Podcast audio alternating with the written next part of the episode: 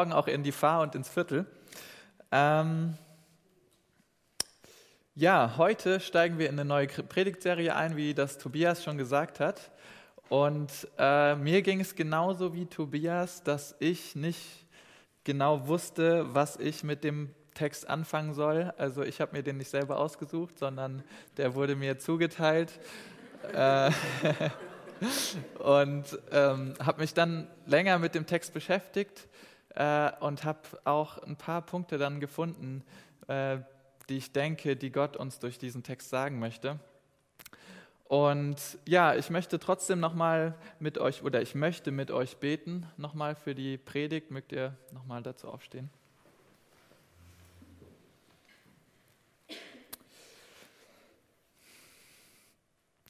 Ja, Vater, danke für diesen Tag. Danke, dass wir hier alle zusammen sein können, dass wir jetzt was Neues von dir lernen können.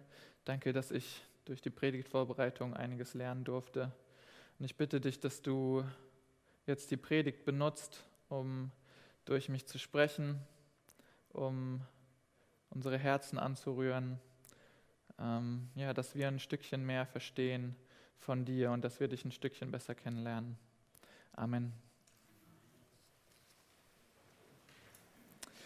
Ja, was hat diese Geschichte mit Advent zu tun? Ähm, die Predigtreihe heißt ja die fünf Mütter Jesu.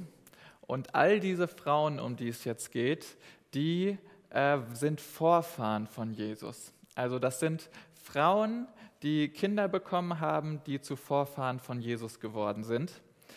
Ähm, in dieser Weise sind sie also Ur-Ur-Urgroßmütter und Ur-Ur-Urgroßmütter und so weiter und so fort. Und die äh, Frau, um die es heute geht, heißt Tamar. Und sie kommt schon sehr, sehr, sehr früh im Alten Testament vor. Das heißt, sie ist eine Urhoch 100 Großmutter von Jesus. Und sie waren auch in einer gewissen Weise geistliche Mütter Jesu, weil sie alle eine Charaktereigenschaft hatten oder mehrere Charaktereigenschaften, die Jesus auch hatte. Und so ja, zeigen sie irgendwie auf Jesus. Ähm, ja, letzten Endes, also mir ging es auch so wie Tobias, dass ich gedacht habe, ja, was, was soll ich mit der Predigt anfangen, mit dem Predigttext? Was, was will uns Gott dadurch sagen? Warum hat Gott diesen Text überhaupt in die Bibel mit, mit reingenommen? Und mir sind dann aber drei Punkte relativ deutlich ähm, aus dem Text herausgesprungen. Der erste ist, Gott verändert Probleme. Der zweite, Gott verändert durch uns. Und der dritte, Gott ist größer als unsere Probleme. Und zusammengefasst habe ich das unter dem Titel Gott ist mittendrin statt nur dabei. Gott verändert Probleme. Um zu verstehen, was die Geschichte soll, muss man, glaube ich, äh, den Zusammenhang, den Gesamtzusammenhang, in der diese Geschichte steht, äh, verstehen oder zumindest kennen. Judah, also der, der Tamar verbrennen lassen will, hatte elf Brüder.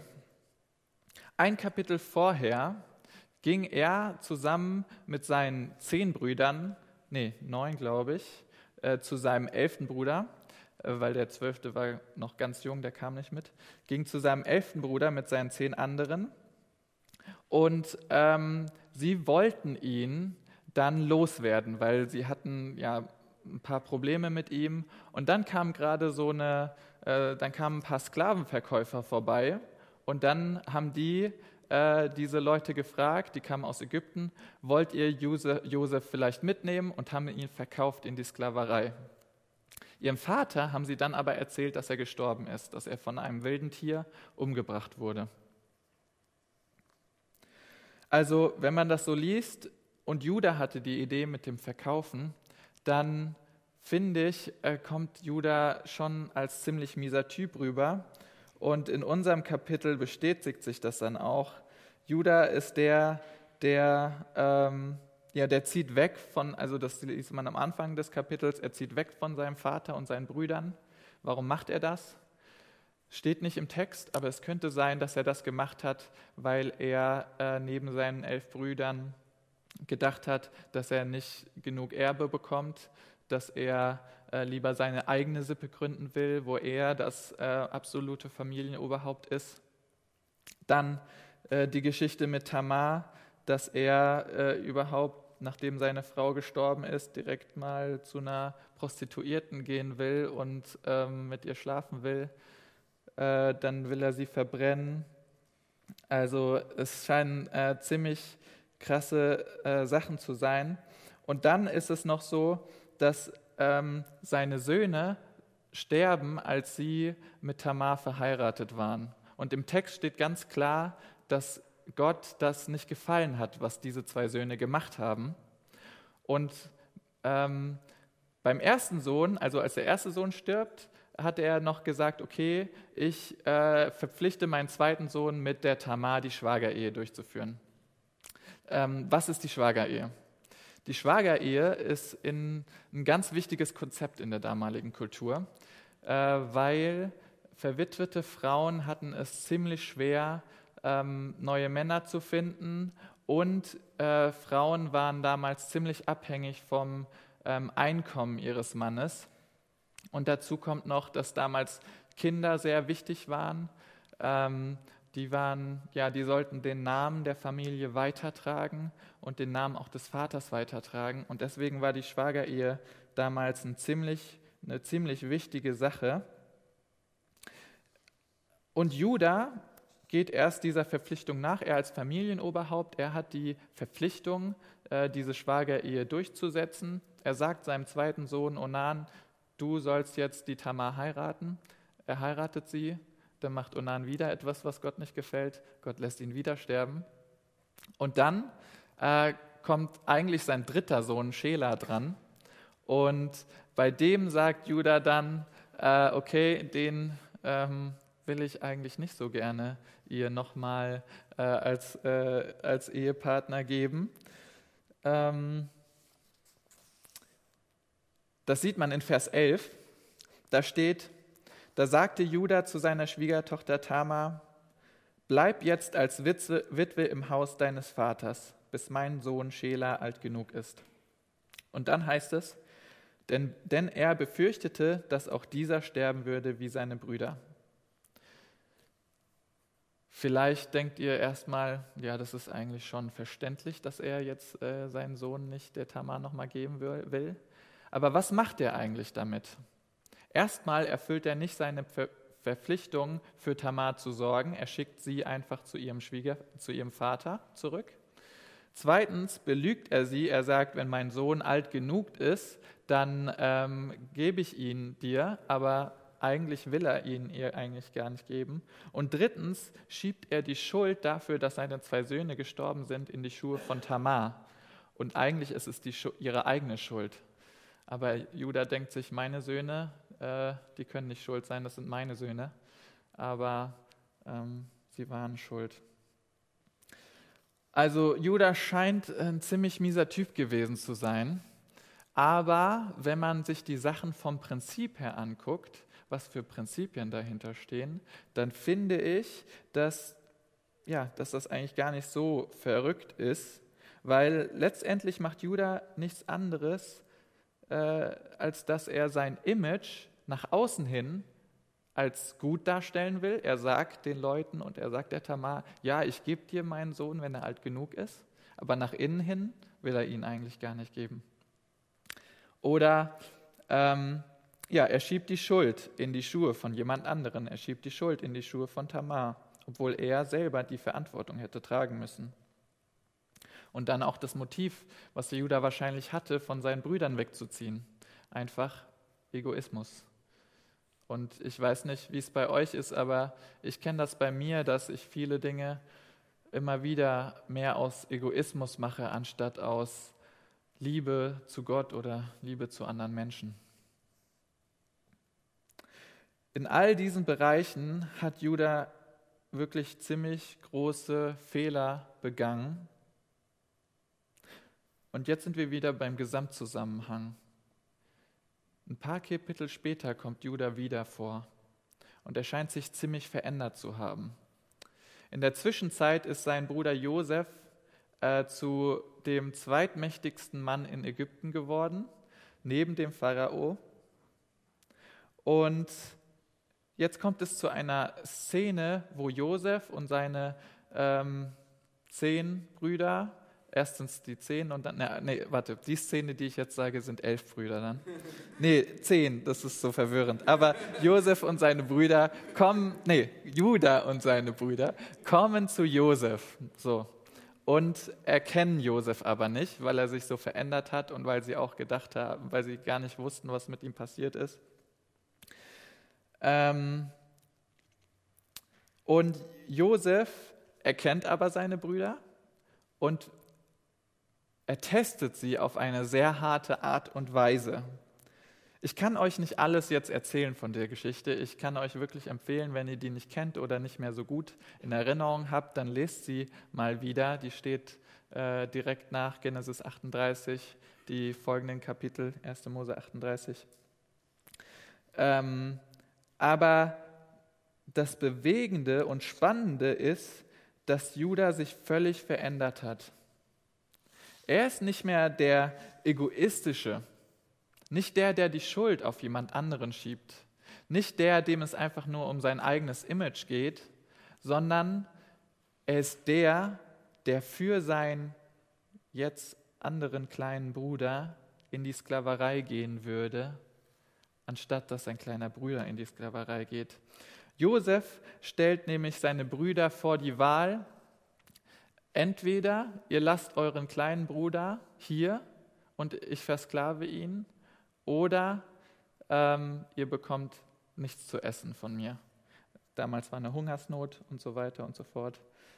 Ähm, also Judah steht jetzt hier in einer Situation, wo er ähm, ja, überlegen muss, was mache ich jetzt? Mein Vater, er liebt diesen kleinen Benjamin. Und dann sagt Judah, okay, Josef, er wusste nicht, dass es Josef ist, okay, zweitmächtigster Mann nach dem Pharao, ähm, nimm mich als Sklave anstatt meinen kleinen Bruder. Also er macht genau das Gegenteil von dem, was er damals gemacht hat. Er verkauft nicht seinen Bruder in die Sklaverei, sondern er will sich selber zum Sklaven machen für seinen Bruder. Wie kann das sein, dass sich Judah so verändert hat? Und das ist mein erster Punkt. Ich glaube, dass Gott es war, der in die Geschichte eingegriffen hat, der Judah seine Fehler aufgezeigt hat und dadurch konnte Judah sich verändern. Warum glaube ich, dass Gott das war? Das steht ja in der Geschichte, äh, die wir gerade zusammen gelesen haben, nicht so explizit drin. Ich glaube, dass Gott das war, weil tausend Sachen schiefgehen hätten können. Tamar hätte nicht, äh, also erstmal, Tamar war ja diejenige, die diesen Plan ausgeheckt hat. Äh, Judah hätte an Tamar vorbeigehen können. Er hätte gerade keine Lust auf Geschlechtsverkehr haben können und hätte einfach vorbeigehen können. Äh, Tamar ähm, hätte nicht schwanger werden können.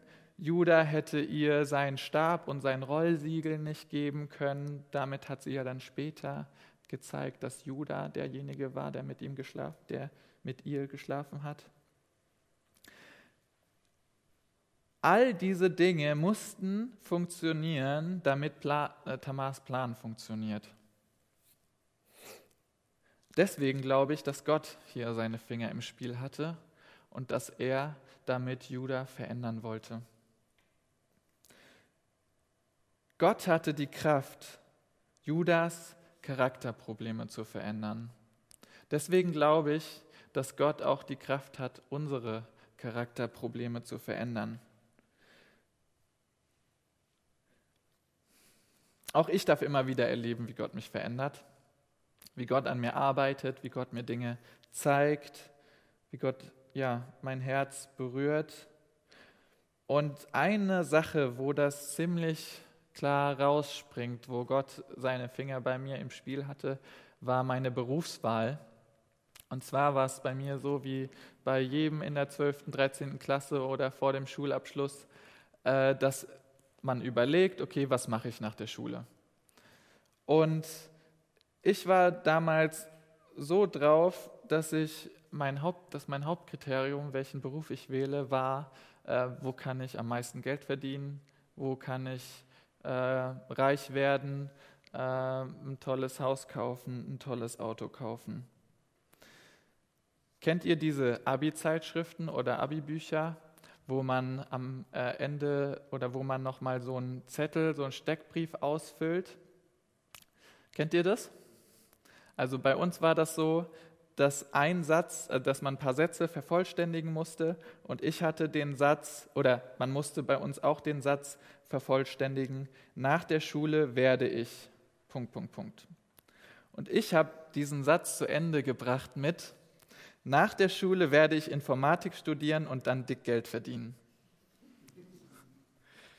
Ja, das habe ich damals geschrieben. Ist auf der einen Seite lustig, aber auf der anderen Seite auch nicht lustig, weil das war keine gute Motivation. Und ich durfte dann in der Zeit danach in meinem Informatikstudium Gott neu kennenlernen und durfte sehen, dass Gott wirklich an mir interessiert ist und an meinem Alltag interessiert ist. Und er hat mir dann auch gezeigt, dass Egoismus eine absolut schlechte Motivation ist für egal, was man macht. Und jetzt habe ich einen Beruf gewählt, wo ich fünf Jahre studiert habe und das war schwerer als das Informatikstudium. Ich habe jetzt noch zwei Jahre Trainee, kriege da nicht viel Geld und dann habe ich einen Beruf, wo man ein mittelmäßiges Gehalt verdient. Und ich sage euch, das war eine der besten Entscheidungen in meinem Leben, die ich je getroffen habe. Und ich bin super froh, dass Gott diese Sachen mir gezeigt hat. Das ging aber auch nicht automatisch. Und ich glaube auch nicht, dass das bei Judah automatisch ging. Ich glaube, auch für Judah war das äh, eine schwere Sache, wo er ähm, dran arbeiten musste, auch von sich selbst her. Und ich glaube, es braucht immer so drei Sachen, um sich zu verändern oder damit Gott die Möglichkeit hat, uns zu verändern.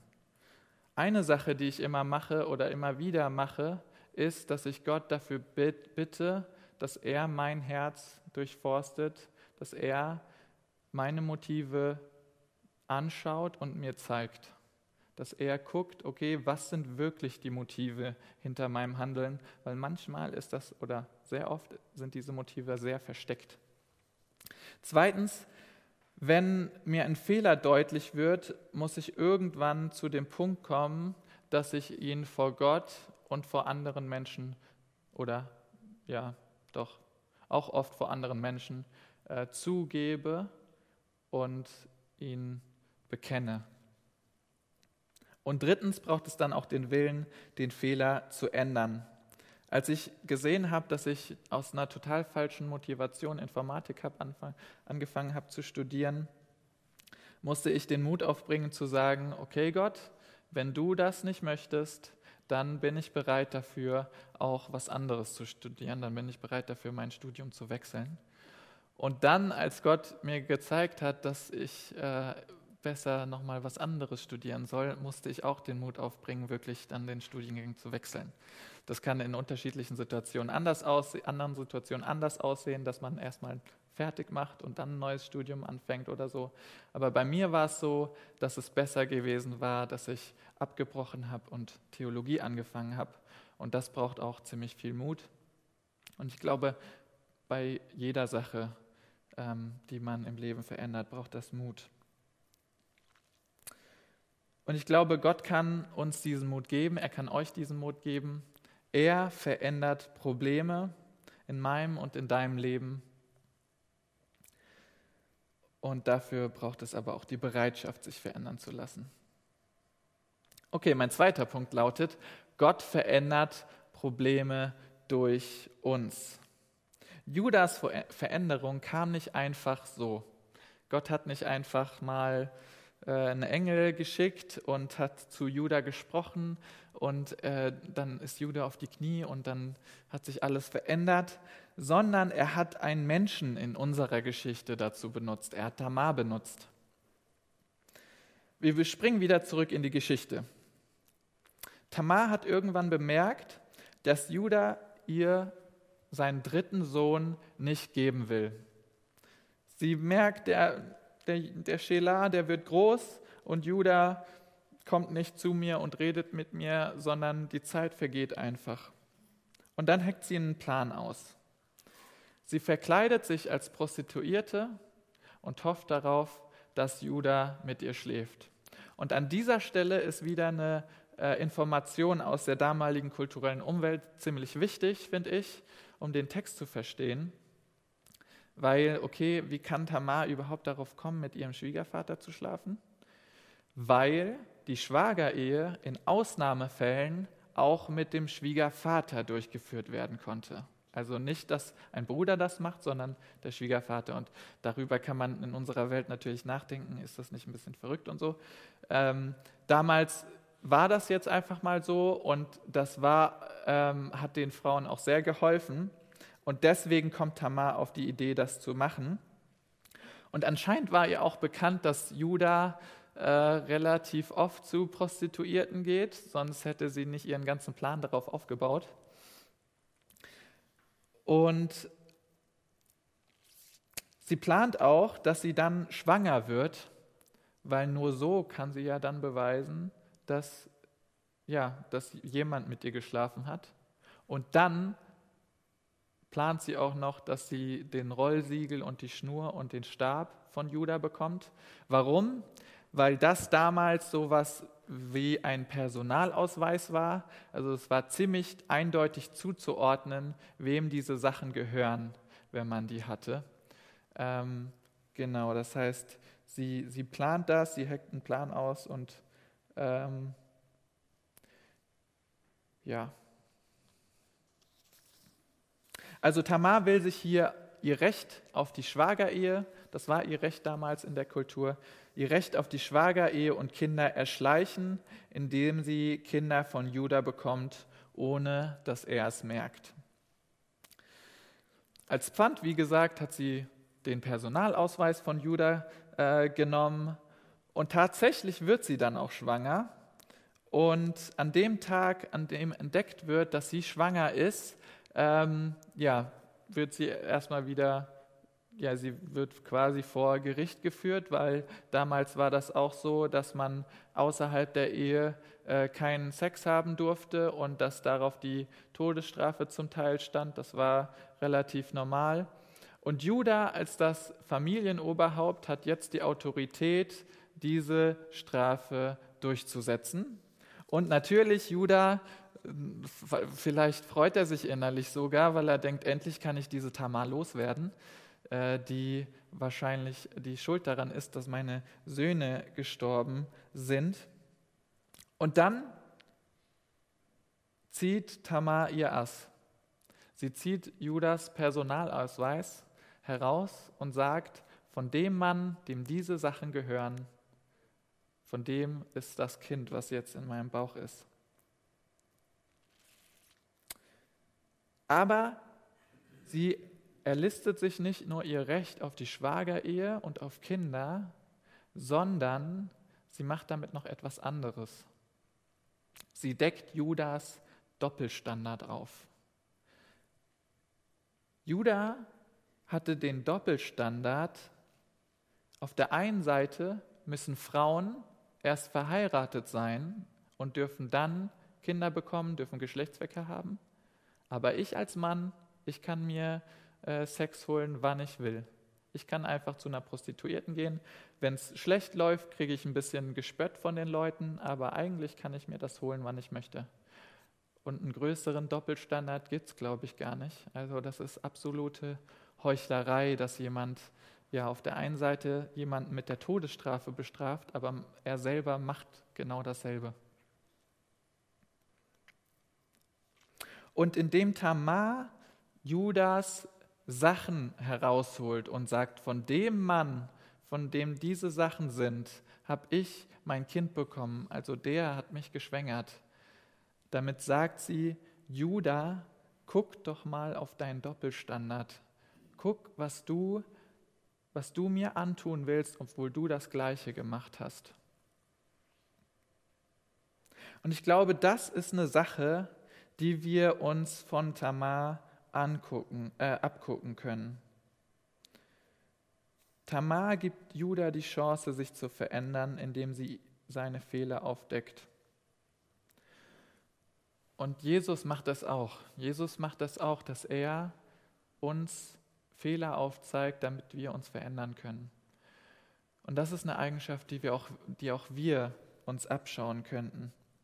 Wir sollten uns nicht so wie Tamar als Prostituierte verkleiden und äh, uns irgendwie ein Recht erschleifen, erschleichen, aber wir sollten immer wieder auf eine liebevolle Art und Weise Fehler von anderen Menschen ansprechen.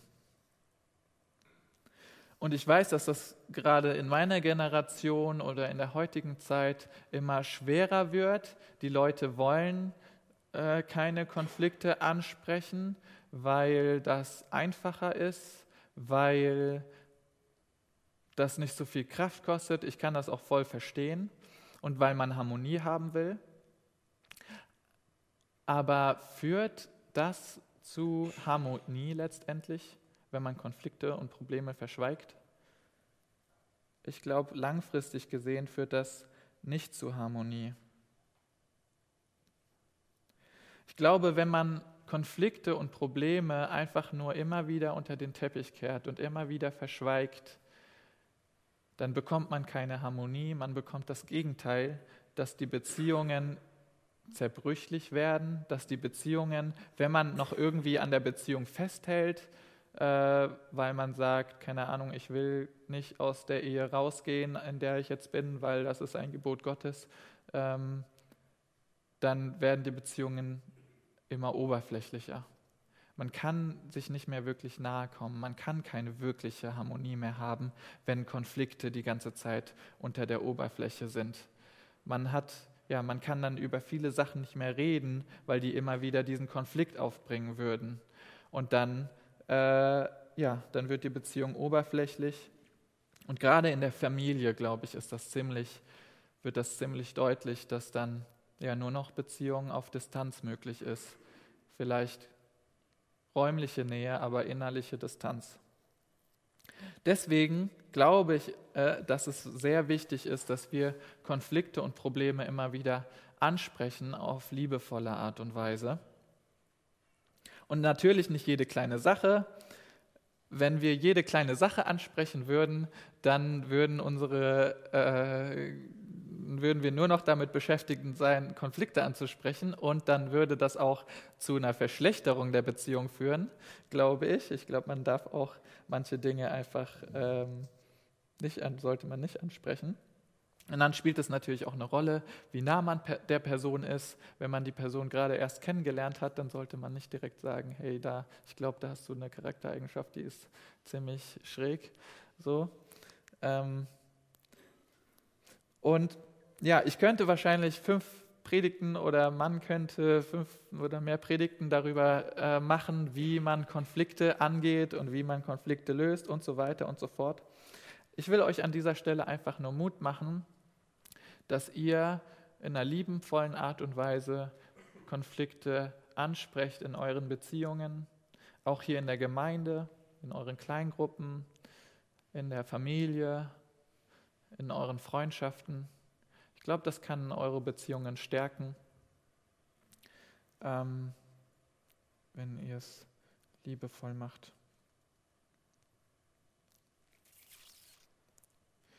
Und ich finde, wenn man sieht, was Gott aus Juda gemacht hat, dadurch, dass Tamar ihm seine Fehler äh, vorgezeigt hat, dann motiviert das auch. Dann, äh, ja, ein Mann, der seinen Bruder in die Sklaverei verkauft hat, wird zu einem Mann, der äh, sich selber versklaven lassen will, weil er die Chance hatte, seine Charakterprobleme zu sehen.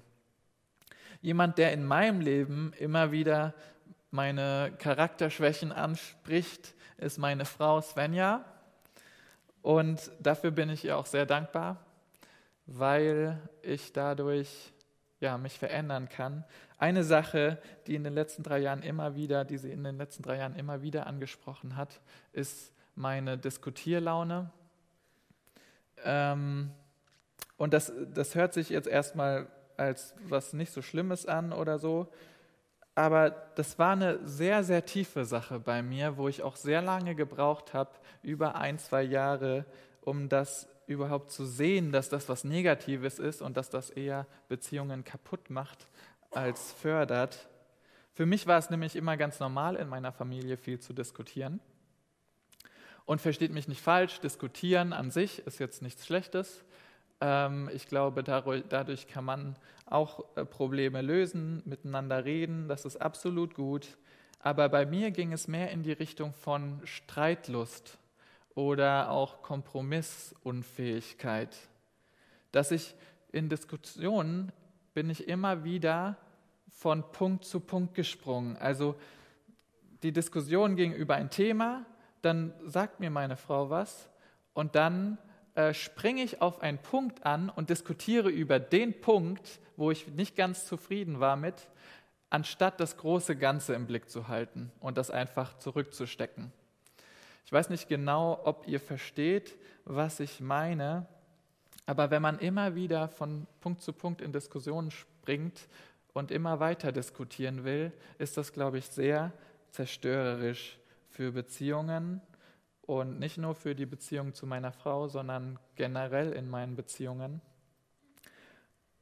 Deswegen bin ich ihr sehr dankbar, dass sie das gemacht hat, dass sie da dran geblieben ist. Und Gott hat das dann auch benutzt, auch wenn es lange gebraucht hat, bis ich gecheckt habe, dass das was Negatives ist.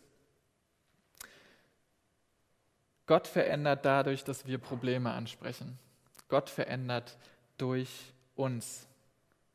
Vielleicht seid ihr aber auch schon Profi, Profis im Probleme ansprechen und ihr seid schon total liebevoll dabei und ihr wisst genau, wie das alles funktioniert. Dann brauche ich euch hier nichts zu erzählen. Mm. Ein dritter Punkt, der dritte und letzte Punkt, den ich glaube, den Gott uns durch diese Geschichte deutlich machen will, ist, er ist größer, viel größer, viel, viel, viel größer als unsere Probleme. Judah war eine Katastrophe. Tamar war auch nicht von schlechten Eltern. Und ja, Judah bekommt dann aber auf dem Sterbebett seines Vaters, also er steht am Sterbebett seines Vaters und bekommt eine Voraussage über sein Leben. Das ist eine Sache in der Bibel, die übernatürlich ist, dass es Voraussagen gibt in die Zukunft. Das ist auch eine Sache, die mich davon überzeugt, dass Jesus wirklich Gottes Sohn ist, weil Judah bekommt hier eine Voraussage und das war schon tausende Jahre vor Jesus. Nie weicht das Zepter von Judah. Der Herrscherstab von seinem Schoß, bis der kommt, dem er gehört und ihm werden die Völker gehorchen. Das steht in 1. Mose 49, Vers 10. Das ist eine Voraussage auf Jesus. Das ist eine Voraussage auf Gottes Sohn. Und tatsächlich ist es auch so, dass, Judah, äh, dass Jesus von Judah abstammt. Das wird uns im Neuen Testament überliefert von mehreren Autoren, die eine ähm, Geschlechterabfolge auflisten, äh, wo deutlich wird, dass Juda zu Jesus führt. Ratet mal, welches Kind von Juda zum Vorfahren von Jesus wird. Eines der Zwillinge, die Tamar von Juda bekommt. Eines der Kinder, die Tamar von Juda bekommt. Von diesem komischen Geschehen, wo Tamar sich als Prostituierte verkleidet und ihren Schwiegervater äh, in die Irre führt und sich schwängern lässt. Gott sagt nicht, diese Verbindung war mir zu unrein. Der sagt nicht, das war mir zu komisch, das kann ich so nicht gebrauchen. Der sagt auch nicht, Judah hat mir zu lange gebraucht, um seine Fehler zu erkennen. Und Tamar, äh, die hat sich als Prostituierte verkleidet, das kann ich schon gar nicht benutzen. Nein, Gott benutzt gerade die skurrilen Sachen, um seine Gnade zu zeigen, um seine Größe zu zeigen. Viele Menschen fragen, warum gibt es so viel Leid auf der Welt?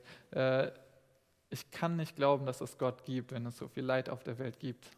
Und ich kann die Frage voll verstehen und das Leid ist schlecht und wir sollten darüber traurig sein, wenn schlimme Sachen passieren. Aber ich glaube, Gott zeigt hier, dass er größer ist als das Leid auf unserer Welt. Diese Geschichte ist letztendlich dazu da, uns zu sagen, Gott ist größer als unsere Probleme. Manche von euch wissen vielleicht, aber die meisten wahrscheinlich nicht, dass sich meine Eltern vor ungefähr drei Jahren getrennt haben. Jetzt dieses Jahr ist die Scheidung endgültig durch gewesen, aber vor drei Jahren ist meine Mutter ausgezogen, aus, ähm, ja, von meinem Vater weggezogen. Und auch wenn ich damals schon über 20 war und mein Bruder war auch schon nicht mehr wirklich zu Hause und ähm, ja, dadurch wir nicht total irgendwie geschädigt wurden oder was weiß ich, war das eine sehr, sehr traurige Sache für mich und für meinen Bruder. Und ja, ich glaube, so eine Trennung macht trotzdem total viel kaputt. Es macht natürlich erstens die Beziehung zwischen meinem Vater und meiner Mutter ziemlich kaputt. Und wenn ich an mein kommendes Kind denke, dann kann ich mir vorstellen, dass das später auch irgendwann fragt, warum sind Oma und Opa eigentlich gar nicht mehr zusammen? Und was ich auch immer wieder denke, ist, Leute, wo meine Eltern, denen meine Eltern von Jesus erzählt haben, also meine Eltern sind beide gläubig, die werden sich fragen, die haben uns doch immer erzählt, dass eine Beziehung zu Jesus die perfekte Basis für eine Ehe ist. Und jetzt sind die auseinander. Also so eine Trennung macht sehr viel kaputt und ich habe viel darüber geweint und es macht mich immer noch traurig. Aber ich glaube, dass Gott durch diese Sachen einen schwarzen Hintergrund malt oder dass dadurch ein schwarzer Hintergrund gemalt wird. Und auf diesem schwarzen Hintergrund leuchtet Jesus umso heller. Wir haben heute den ersten Advent und jetzt vielleicht deine Frage vom Anfang, was hat das mit Advent zu tun heute? Jesus stammt von der Linie von Judah und Tamar ab. Jesus kam auf die Erde. Und der erste Advent oder die Adventszeit generell ist nicht nur dafür da, an Jesu Geburt zu denken, sondern auch dafür da, daran zu denken, dass Jesus wiederkommen wird. Und wenn Jesus wiederkommen wird, dann wird er eine Welt erschaffen, in der es kein Leid mehr gibt, keine Trennung, kein, keine Probleme. Und wenn wir uns dann im Himmel an diese Zeit hier auf der Erde zurückerinnern, dann werden wir umso dankbarer für das sein, was Jesus uns dann schenkt. Und dann sind wir auch jetzt schon dankbarer für das, was uns Jesus jetzt schon schenkt und was er uns noch schenken wird. Gott ist größer als unsere Probleme. Und er ist nicht einfach nur größer als unsere Probleme, sondern er ist mittendrin statt nur dabei.